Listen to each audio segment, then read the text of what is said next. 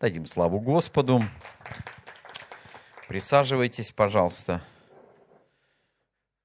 Знаете, одного американца спросили, говорит, ты знаешь, что Христос воскрес? Он говорит, реально? Хорошо, что мы так не отвечаем, да? Вот мы говорим по-другому, мы говорим воистину воскрес. И а, я вас поздравляю с этим праздником. Давайте мы с вами, как Церковь Божья, скажем, Христос воскрес – Христос воскрес! Христос воскрес! Хорошее событие, вот, христианское событие. Многие люди сегодня в нашей стране ходят по улицам, приветствуя друг друга, поздравляют вот так, как мы с вами друг друга в церкви. Вот. Но что мы знаем о Пасхе, что мы знаем о воскресении Христа – что мы знаем об этих событиях. Это важно. Важно на самом деле. Потому что это ключевой аспект нашей веры.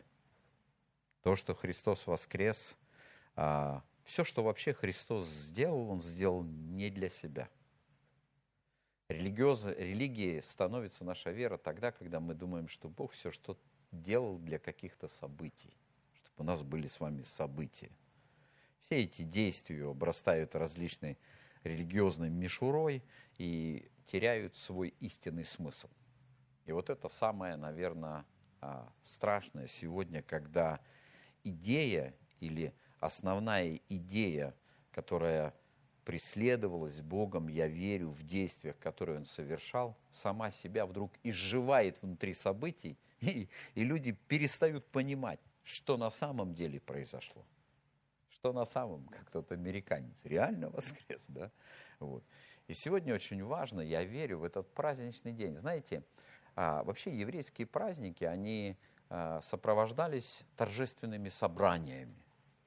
То есть всегда было торжественное собрание. И на собраниях читались тексты из священного писания.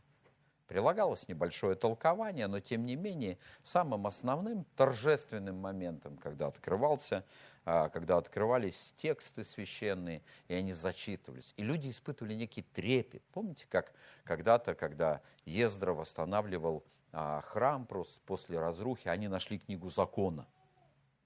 И они читали ее. И народ стоял, и было холодно, и был дождь, и было неуютно. Но они слушали эти слова и сравнивали свою жизнь со словами, и написано, народ плакал на народ вот эти священные тексты оказывали трепетное влияние. К сожалению, сегодня вот немного это утрачено. Это плохо. Плохо, когда в церкви утрачено вот это трепетное отношение к словам самого Бога. Вот а, у кого есть Библия, вот у меня есть Библия, в которой все слова Иисуса выделены красным в Новом Завете.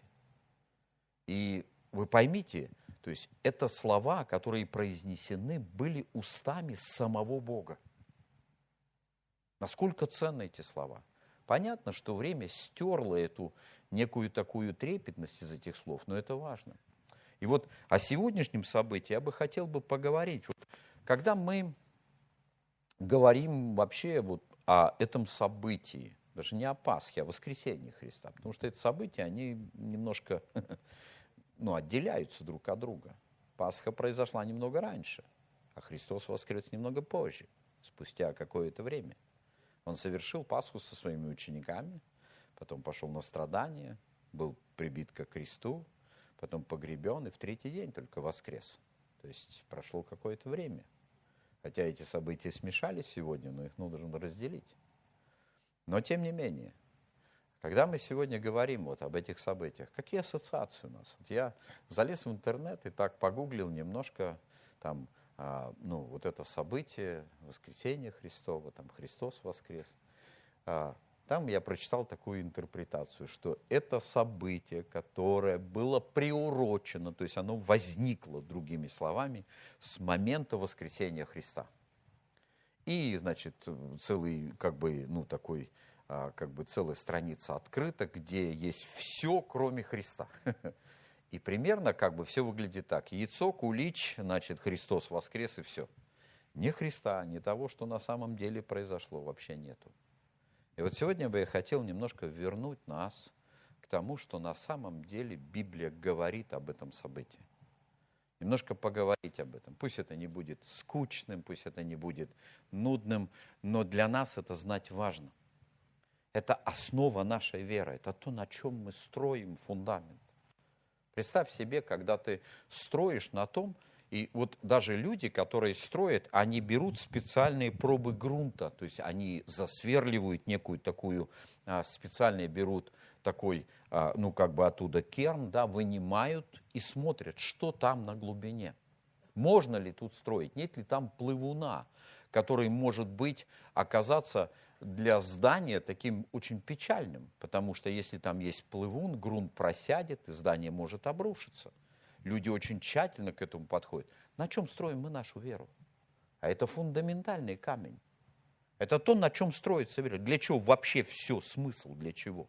Для чего сегодня ты в церкви?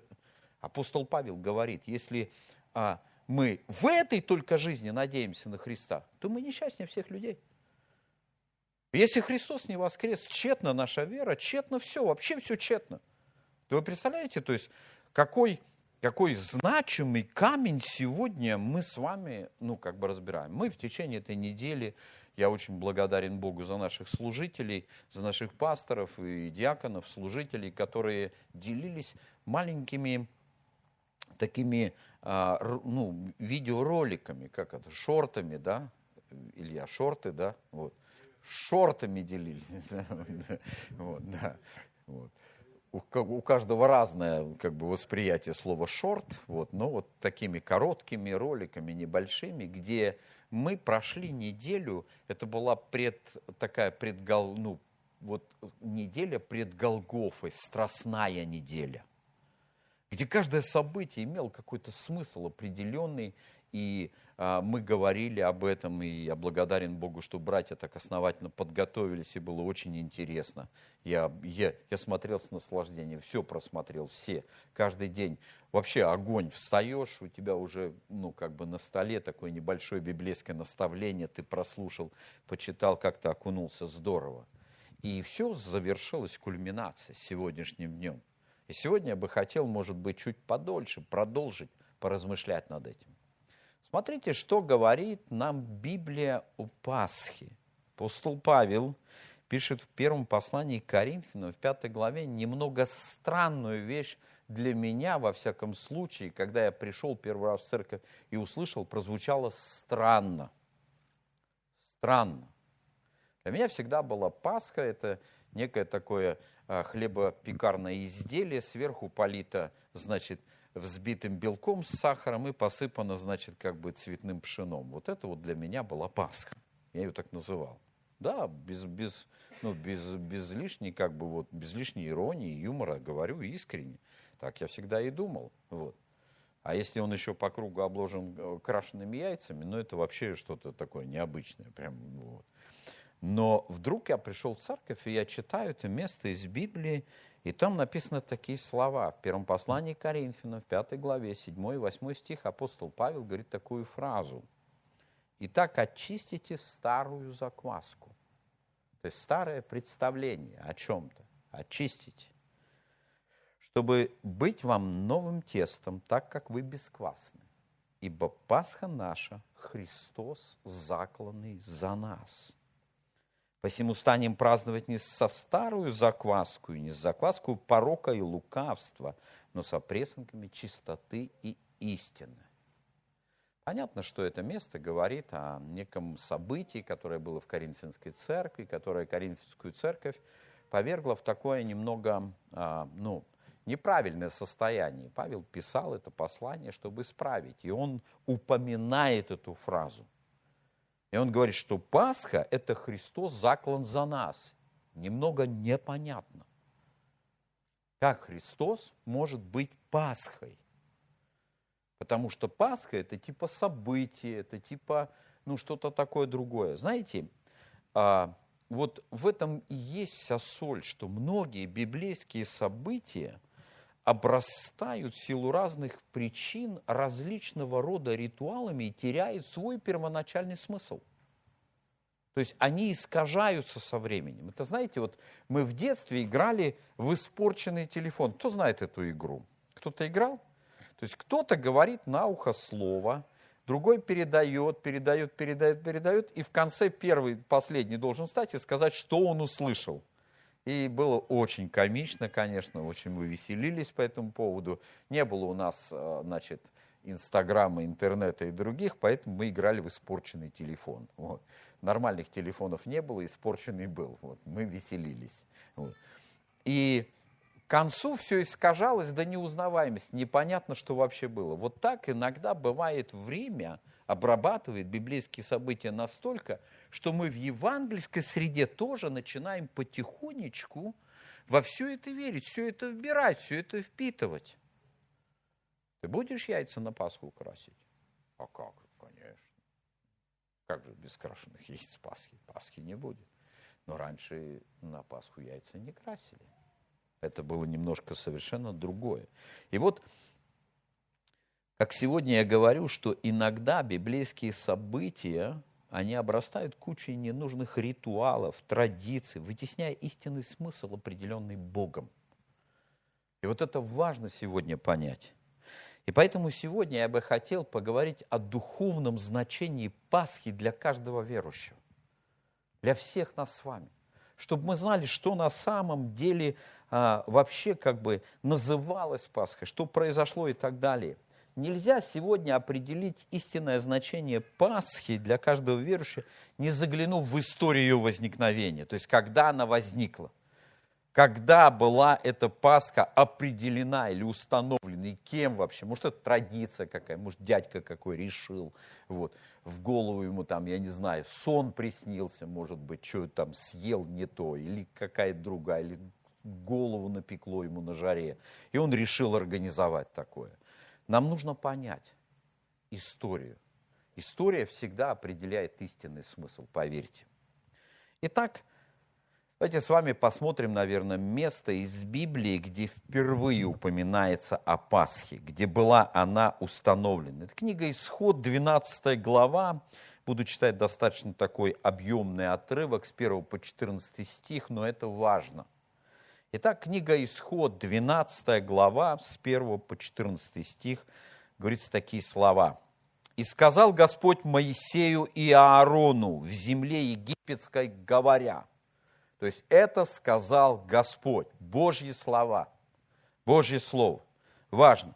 Месяц сей да будет у вас началом месяцем, месяцев. Первый да будет он у вас между месяцами года. То есть это начало года. Это первый месяц, Новый год. Начался Новый год, он начинался спас.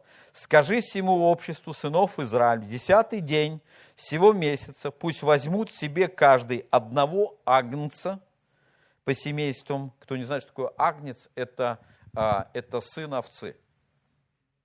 Ну, чтобы понятно было, вдруг там агнец, что это вообще? Как бы, да? вот. Это сын овцы. Не в смысле характера, а в смысле ну, происхождения животного. Вот. Агнца по семействам, по агнцу на семейство. Если семейство так мало, что не съест агнца, то пусть возьмет с соседом своим, ближайшим к дому сему, по числу душ, по той мере, сколько каждый съест. Расчислитесь на агнца. Агнец у вас должен быть без порока, мужеского пола, однолетний. Возьмите его от овец или от коз и пусть он, оказывается, это еще и сын козы тоже, вот, да.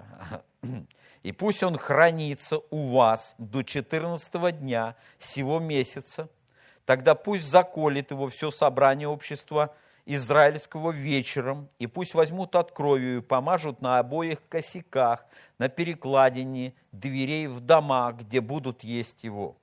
Пусть съедят мясо его, в сию самую ночь, испеченное на огне с пресным хлебом и с горькими травами, пусть съедят его. И съешьте от него, не, не ешьте от него недопеченного или сваренного в воде, не ешьте, но ешьте испеченное на огне, голову с ногами, внутренности, не оставляйте от него до утра, но оставшись от него до утра, сожгите на огне. Ешьте же его так, пусть будут чресла ваши припоясаны, обувь на ногах ваших и посохи ваши в руках ваших. И ешьте его с поспешностью, это Пасха Господня. А я в сию самую ночь пройду по земле египетской, поражу всякого первенца в земле египетской, от человека до скота. Над всеми богами египетскими произведу я суд, я Господь. И будет у вас кровь в знамениях на домах, где вы находитесь, и увижу кровь, и пройду мимо вас, и не будет между вами язвы губительная, когда буду поражать землю египетскую. И да будет вам день сей памятен, празднуйте вонный праздник Господу во все роды ваши, как установление вечности, празднуйте его. Пасха Господня. Господь говорит, это Пасха Господня мы видим, как отличается все установленное Богом от того, что сегодня мы в представлении своем имеем о Пасхе. И это важно понять. Первая Пасха, или как это правильно звучит, Песах, или пройти мимо, или миновать на русском языке, слово Песах – это еврейское слово. Но переводится как пройти мимо или миновать. То есть, ну, как бы, ну, пройти – она была совершена примерно 1290-1304 год между этими годами до нашей эры во время правления фараона Рамсеса II. То есть вот в это время была совершена первая Пасха. То есть это еще за три с лишним тысячи лет тому назад был совершен этот первый праздник, первое событие. И мы знаем, что это было установлением Господним и шло из года в год, конечно, по идеалу. Там нарушались, были перерывы, израильский народ отступал и так далее. Мы сейчас не будем говорить об этом, мы будем говорить о том, что Бог установил это ежегодное событие, ежегодно его отмечать. Так было и в дни Иисуса Христа. Мы видим, Иисус Христос, Он тоже совершает Пасху. Мы читаем Евангелие, мы читаем в событиях, он собирает своих учеников в горнице, и они совершают Пасху. Об этом написано в Евангелии от Марка в 14 главе с 12 по 17 стих. То есть Иисус еще до своих страданий собирает учеников своих вместе, и они совершают Пасху. Давайте с вами прочитаем это место из Евангелия от Марка. Если в других Евангелиях тоже говорится об этом, я выбрал из Евангелия от Марка. С 12 по 18 стих сказано такое. «В первый день опресноков, когда заклали пасхального агнца, то есть это то, что было определено там в Ветхом Завете, в книге Исход, это происходило и во времена в бытности Иисуса Христа. То есть происходит это событие, это прямо накануне его страданий. Вот как раз где-то примерно, ну вот мы говорим в четверг, когда была совершена вот эта тайная вечеря, когда происходит некое такое переустановление, когда Бог переустанавливает определенный порядок, то есть Он изменяет эти события. И вот здесь он написано, в этот день, когда вот в первый день апреста, когда заклали пасхального агнца, говорят ему ученику, где хочешь есть Пасху? Есть вот этого пасхального агнца, он назывался Пасхой. Именно он. К нему это было все как бы обращено. Держите в голове это место, которое мы прочитали, что а Пасха наша, Христос закланный за нас. Это очень важное слово, очень важное, потому что мы к нему сейчас подойдем. Почему именно так? Что за странные слова? Почему так Павел сказал? И вот он написано, где хочешь есть Пасху, мы пойдем и приготовим. Посылает двух из учеников своих и говорит им, пойдите в город, встретится вам человек, несущий кувшин воды, последуйте за ним. И куда он войдет, скажите хозяину дома, учитель говорит, где комната, в которой бы мне есть Пасху с учениками моими. Мне бы всегда казалось, Пасху есть это значит, они придут туда, там будет кулич, крашеные яйца, и они отпразднуют Пасху. Но было все по-другому, было так, как было написано в Ветхом Завете. Они пекли. Заметьте, что это не было барбекю, это не был шашлык, это не, был, это не было запеченное рагу да, из баранины, это не было каре из ягненка. Да? Вот. Это было невкусное, печеное на огне мясо оно не было вкусным. И плюс его еще ели с горькими травами.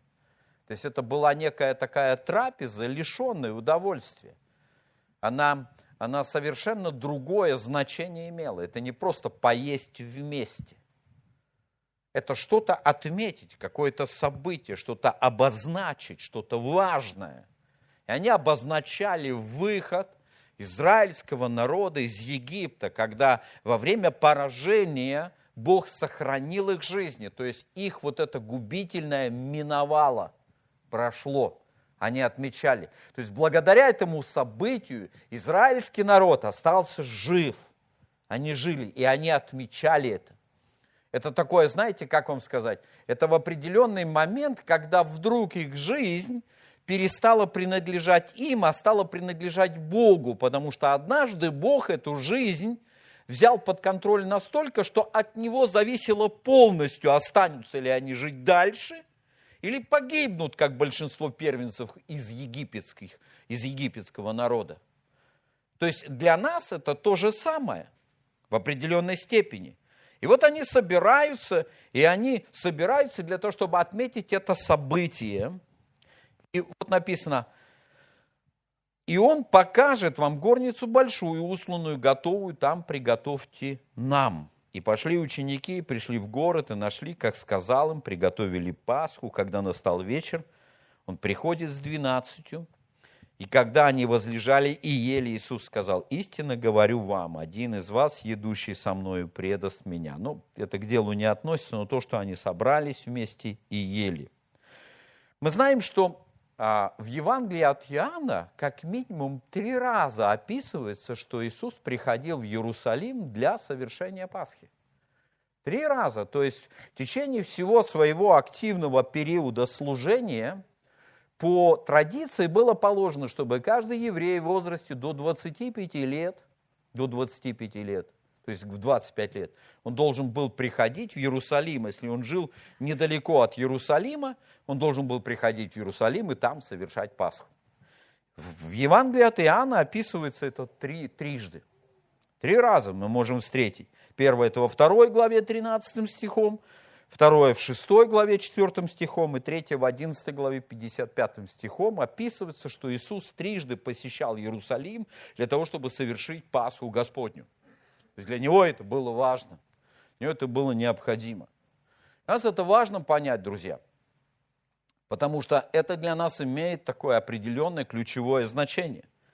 Потому что а, до времени Иисуса Христа, до времени вот этой вечери, до времени этого чистого четверга, Господь совершает Пасху Господню по Ветхому Завету, по Старому обряду. И вот в определенный момент наступает время, когда Иисус говорит о неком таком новом положении о Пасхе. Он имел дерзновение и власть это изменить. Это не всем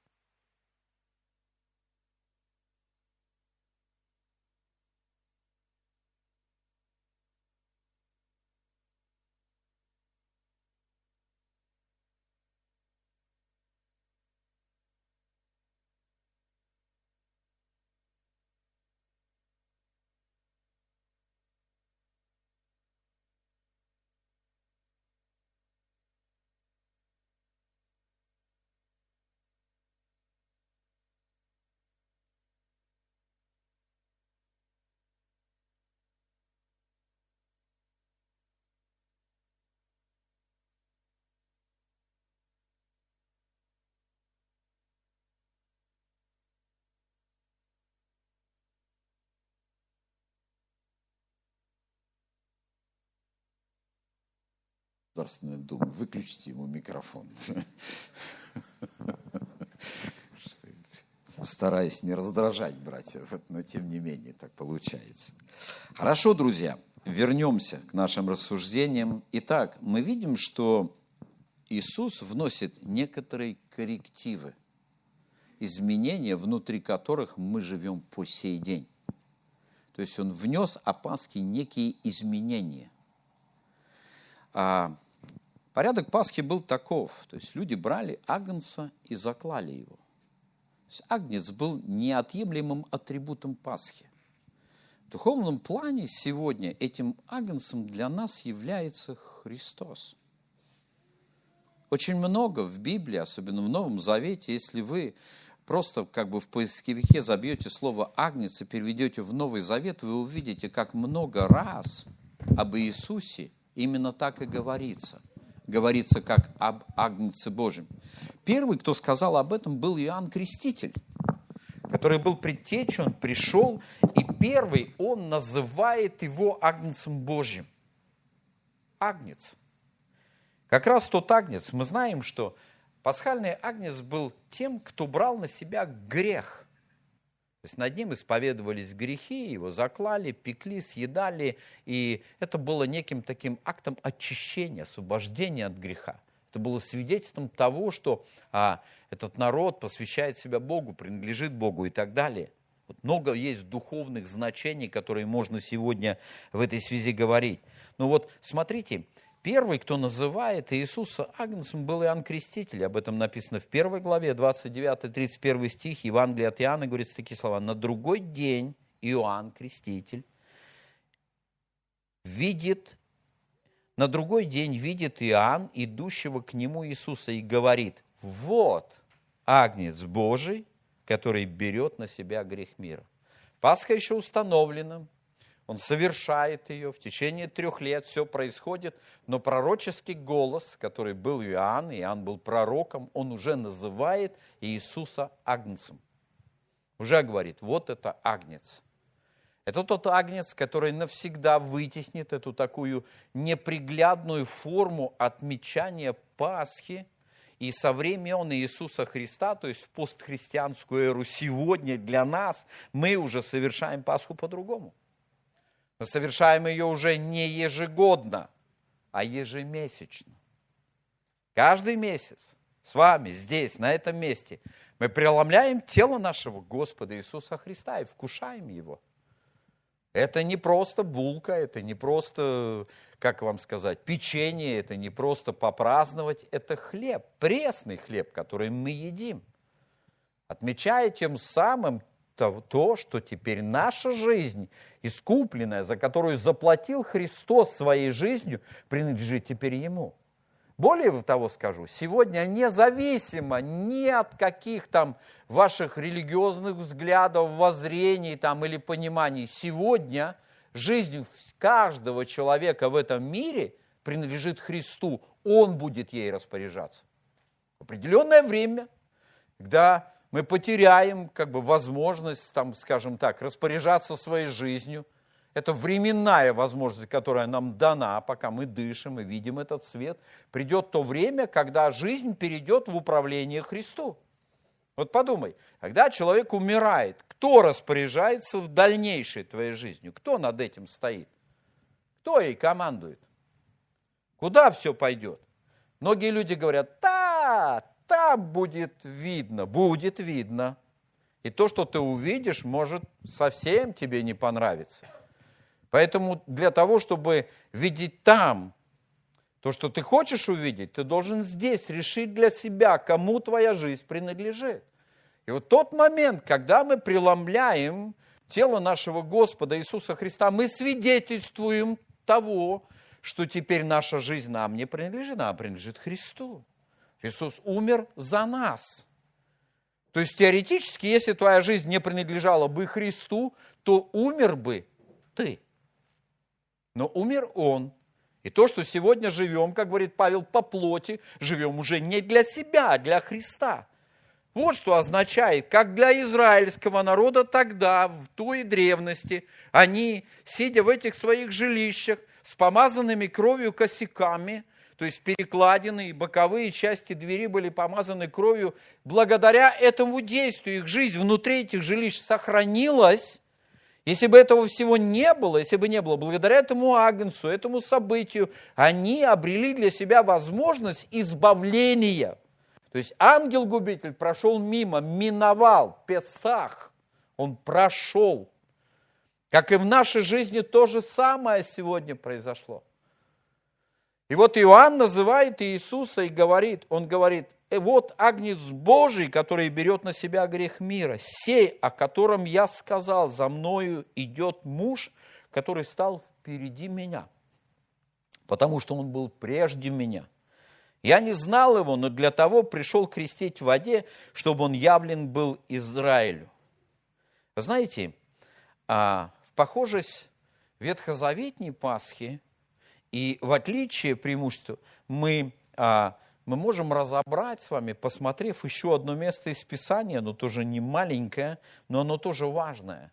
То есть на самом деле, почему нужна была вот эта вот трансформация, вот эта замена? Вот этот, вот этот определенный такой, определенный акт такой духовной перестановки, когда вдруг переставилось все.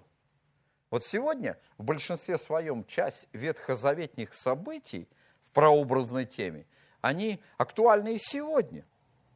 Закон, там, скиржали, там, допустим, например, тот же ковчег, святой святых, все сегодня тоже имеет определенное, ну, как бы, то есть определенную бытность. Просто оно немного видоизменилось. Это, были такая, это была такая, как вам сказать, это была такая тень будущих благ. То есть Бог что-то строил, Он, он делал такой определенный план, располагая как бы фигуры на шахматной доске. Вы знаете, сегодня очень большая ошибка. Мы русифицировали многие вещи, национализировали многие библейские идеи, на которые мы права не имеем. Многое сегодня в христианстве принадлежит, во-первых, Богу, откровению, которое Он дал, не нам, не мы в своих традициях что-то тут родили. Мы все это приняли. То есть вся христианская идея – это пришлая религия для нас. Мы ее приняли. Искони мы язычники. Мы были далеко от Бога. Мы жили вообще абсолютно, абсолютно другой жизнью, поклонялись неизвестно чему до тех пор, пока не пришло к нам христианство. Христианство со всеми его идеями и так далее. Конечно, в христианстве сегодня много интегрировалось, и сегодня нужна некая такая, знаете, как бы, некая такая, ну, санитарная обработка христианских идей чтобы вычистить оттуда все то вредноносное, что лишает смысла. Вот то, что сегодня мы называем, ну, как бы, даже вот, ну, таким явлением, как Пасха. Мы кажем, мы знаем, что такое Пасха. Не все мы знаем. Некоторые вещи нам нужно понять глубоко. И вы знаете, когда апостол Павел писал послание к евреям, это послание в своей сути имело определенный смысл. Для чего оно было написано? Потому что у евреев, у евреев было тоже определенное такое, знаете, как вам сказать, вот в чем для нас, для, для людей, которые мы живем вот сегодня в России, да, вот у нас как будто бы с веками утвердилась такая, как бы, ну, основная религия – это христианство. Многие люди сегодня называют себя христианами. Православные там неважно, но люди называют себя христианами. То есть они верят в как бы в истинного Бога. Но в вопросах религиозной практики были проблемы. Еврейского народа они не могли никак. Пришел Христос, он, он очень многое изменил. Не изменил суть, но изменил подход. Не изменил, как бы, будем так говорить, закон, но изменил его действие, действие закона. То есть некоторые вещи были изменены, и это было важно, важно понять. Но людям изменения всегда принимать трудно. Трудно изменения, правда? Чем старше мы становимся, тем сложнее нам меняться. Мы уже коснеем в некоторых вещах. Нам, может быть, какие-то вещи, они, вот знаете, как вам сказать, они вроде как привычные, мы привыкли так жить, и нам уже как будто бы, вроде ты и понимаешь, что так жить нельзя, по-другому не можешь, и думаешь, лучше пусть по-старому, но как-то по-знакомому, ну ладно, как-нибудь дохромаю. Вот. И вот иногда так мы делаем в нашей жизни. Но очень важно сегодня, чтобы мы поняли, что Бог призывает нас к изменениям. И вот то время, знаете, представляете себе, тысячелетняя культура, утвержденная Богом, ведь в исходе мы читаем, что сам Бог в Израиле утверждал некоторые вещи. И вдруг приходит сын плотника, который говорит, теперь все будет по-другому. Теперь, помните, как он говорил? Как в древнем читаешь написано, а я говорю вам. И так хочется спросить, а ты кто вообще? И у людей возникал этот вопрос, особенно у тех, кто не верил. И вот послание к евреям Павел пишет вот эту идею о том, что религиозную практику давно уже Бог изменил – оставив некоторые вещи, но тем не менее объясняет там, почему это нужно было сделать. Я не буду читать все послание к евреям и объяснять его, но прочитаю как раз тот момент, который касается вот этого момента, когда Христос сам себя приносит жертву. То есть Он становится нашей Пасхой. Как мы читаем, Пасха наша, Христос закланный за нас. Сегодня в Нем вся полнота обитает божества телесно. Нам ничего не надо – все, что надо человеку сегодня, это прийти к пониманию Христа. В нем полнота. Полнота. Потому что помимо того, что а, он сегодня в себе все объяснил, он в себе Бога открыл, он через себя человека к себе привлек, он с нами и остался, потому что он воскрес, он живой. Подумай на одну секунду. Он воскрес. Он не умирал. Единственный гроб на земле, который пустой сегодня, это гроб Христа. Гроб Господень, там никого нет. Он открытый, он пустой. Почему? Потому что смерть не могла его удержать. И вот послание к евреям пишет такие очень интересные слова, которые я выбрал наверное, из всего того, что это очень трудно выбрать на самом деле что-то из евреев, чтобы прочитать, ну потому что там все об этом говорит. Абсолютно. И вот что пишет апостол Павел. Буду читать из 7 главы с 11 по 28 стих. Это самый короткий отрывок, который можно прочитать в этой связи. Итак, если бы совершенство достигалось посредством левитского священства, есть того, что было установлено, зачем что там менять? Написано, ибо с ним сопряжены закон народа, то какая бы еще нужда была восставать иному священнику по чину Мельхиседек, а не по чину Аарона именоваться? Ведь на самом деле а, вот забегая вперед, Иисус чин Мильхиседек, он первосвященник, правда? Мы все знаем. Ну, христиане, по крайней мере. Кто не знает, знайте, это для вас откровение. Вот. Что Иисус священник, но Иисус не из рода левита. А из какого он рода произошел? Кто мне скажет? Из иудеев. Это, это некое уже такое, как бы, ну, ну, будем так говорить, как бы, ну, нарушение, очень сильное причем. Из иудеев не должен был восставать священник, из колена Иудина. Он должен быть восставать из какого? Из колена Левина. Левиты были священниками.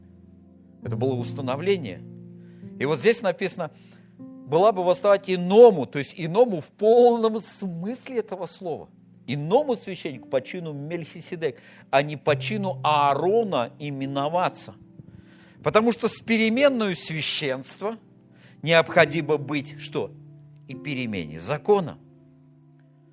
Представьте себе на одну секунду, вот на одну секунду, вы, вы ортодоксальный еврей с тысячелетней историей установления закона, и вам вот такую вот идею опрокидывают. Ну, для вас это вот, я не знаю, для вас это как бы просто разгневаться, это мало сказать. Это революция с учетом такого темперамента еврейского, горячего, да, которые еще за камни брались, да, это просто, ну, поймите, насколько это была идея, просто ломающая все шаблоны. Вот христианство, оно должно прийти и сломать шаблоны, сломать вот эти идеи, сломать эти устойчивые истины, к которым мы привыкли, мы натоптали эти дороги, мы думаем, это правильно, а это неправильно. И не надо этого бояться. Не надо бояться признавать Слово Божье в полноте. Не надо бояться признавать истины Божьи в полноте. Не надо бояться. Надо бояться сегодня не понять того, что Бог хочет в твоей жизни сделать. Вот чего. Потому что однажды ты будешь идти, как тебе кажется, прямым путем, но конец его определит, был ли этот путь правильный или нет. Мы и так все отчасти заблудшие. То, что я сегодня там какую-то линию провожу, это вообще не означает, что я теперь во всем разобрался. Я тоже на пути, и Бог направляет. Бог дал некий компас нам, Дух Святой, который ведет, дает нам возможность и так далее. Ну вот, потому что с переменой священства необходимо быть и перемене закона. Евреи встали и вышли сразу, все ортодоксальные. Ибо тот, о котором говорится сие, принадлежал к иному колену, из которого никто не приставал к жертвеннику, не имел права. Ни во святое святых никуда. Почему? Ведь, ведь у людей и была вот этот, был вот этот вот, ну как бы вот этот бзик. Ну почему он из колена Иудина-то? Ну из колена Левина, он же должен был прийти из другого колена. Они не могли никак этого принять. Если он был по чину Мельхиседек, то он должен быть иметь священнический род, а здесь написано нет. Богу же надо, чтобы люди сложно ко всему подходили. Он не хочет, чтобы мы просто все принимали. Сложно. Ибо тот, о котором говорится, сей принадлежит к иному колену, которого никто не приступал к жизни. Ибо известно, что Господь наш воссиял из колена Иудина, аллилуйя, о котором Моисей ничего не сказал относительно священства. И это еще яснее виднее из того, что подобию Мельхиседека восстает священник иной. Какой? Если все на себя в то время брал агнец – на которого священник возлагал руки, молился, и он заклался, и вместе с ним как будто бы как умирали наши грехи, и мы получали некое такое временное прощение, то восстает иной священник, который объединяет в себе все это и становится и священником, и агнцем вовек. Аллилуйя. В этом и есть совершенство жертвы. Сегодня для того, чтобы тебе получить прощение, тебе не надо искать этого агнца, сына козы или овцы, заклать его, есть это все, всю вот эту вот неприятную процедуру проходить. Все, что нужно, нужно прийти к Иисусу. Там вся полнота. И это еще везде из того, что подобный священник иной, который таков не по закону заповеди плотской, но по силе жизни непристающий. Аллилуйя. Он же воскрес. И он не умирал. Он живой по сей день, аллилуйя. Живой. Явиться может прямо здесь и сейчас, как явился тогда в горнице ученикам. Точно так же. Для Иисуса вообще не составляет труда сегодня явиться тебе и мне в телесном виде. Просто не составляет труда. Он хочет, чтобы ты имел веру, чтобы ты верил, что так возможно. Вера всегда верит в потенциальную возможность пусть даже не получает ответа. Были такие люди, которые в вере стояли так, что они не получили обещанного, но в потенциале верили, что Бог силен это сделать. Их вера не слабела никогда, но не остывала. Ибо засвидетельствовано, ты, священник, вовек по чину Мельхиседек. Отменение же прежде бывшей заповеди бывает по причине ее немощи и бесполезности – Ибо закон ничего не довел до совершенства, но вводится лучшая надежда, посредством которой мы приближаемся к Богу. Аллилуйя. Вот как читаю эти слова, друзья, у меня просто сердце трепещет, выскакивает из груди. Я не могу вот такое, когда ты читаешь, ты понимаешь, что для тебя открылся какой-то новый путь.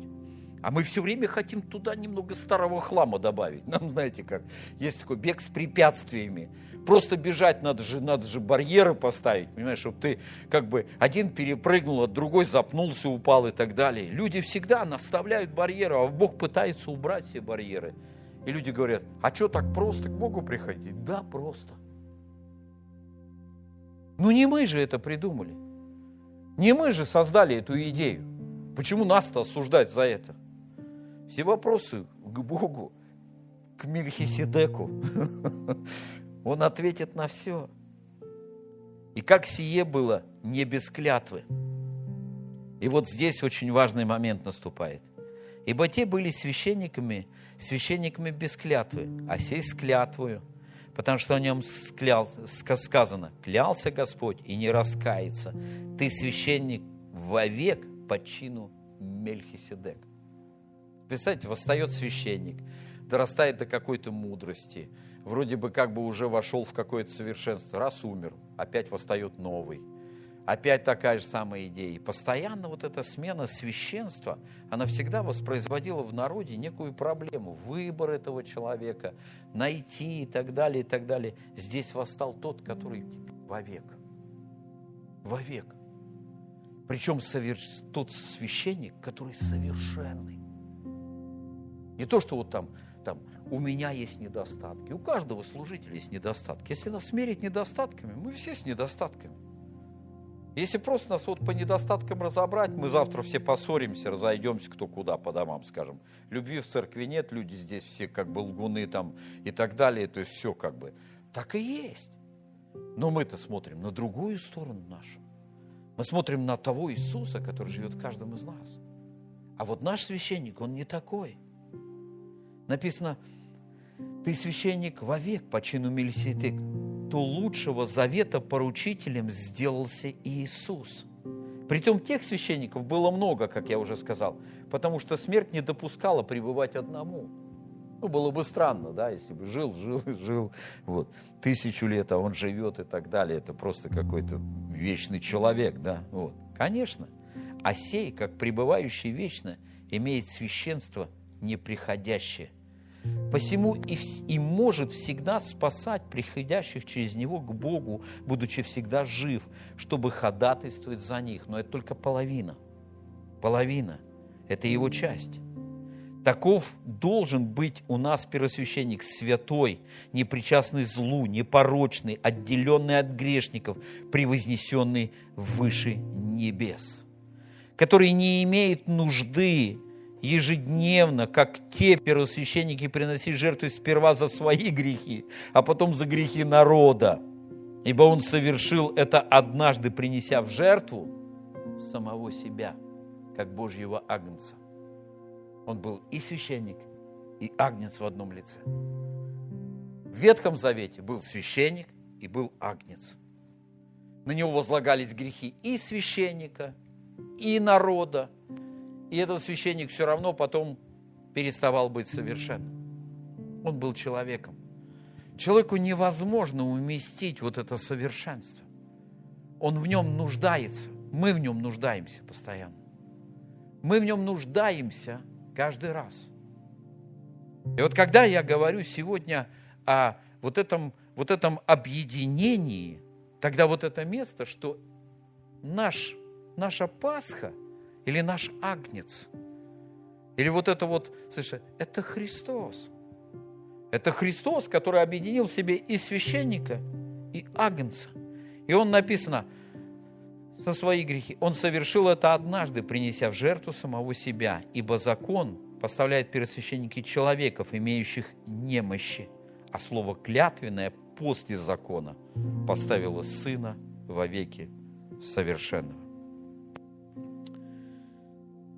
В наши дни вся наша нужда восполняется совершенной жертвой. Сегодня, когда мы говорим о Пасхе, новозаветней Пасхе, той, которую мы празднуем сегодня в постхристианскую эру, нам повезло родиться сегодня. Нам повезло родиться в это время. Нам повезло родиться, потому что если бы мы родились в этом народе, в те года мы бы были далеко от этой жертвы. Ты даже не имел права ее есть, упоминать, прикасаться. А сегодня мы стали причастниками божеского естества. Бог взял нас. Почему? Да потому что Пасха наша Христос, закланный за нас. Вот что важно понять.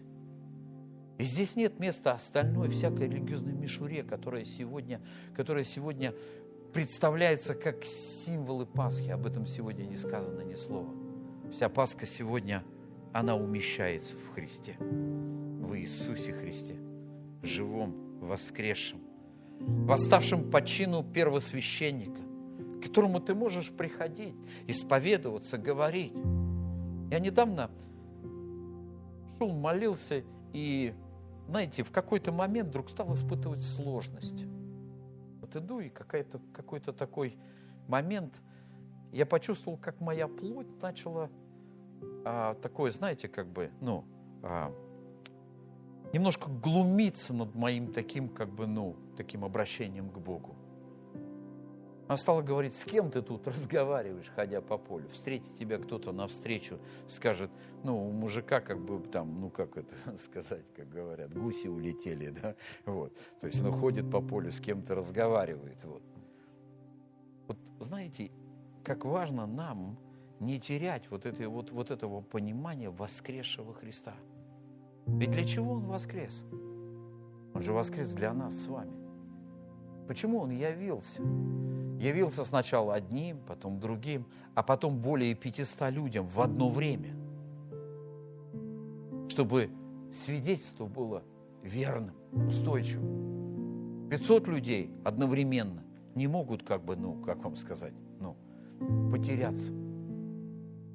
Если все видят одно, значит, это есть на самом деле. Один, два еще могут там. Ну, подумаешь, два ученика шли от отчаяния, что-то попутали, помутнился рассудок, увидели, кто-то шел рядом. Но когда 500 человек видят одно и то же, это о чем-то говорит.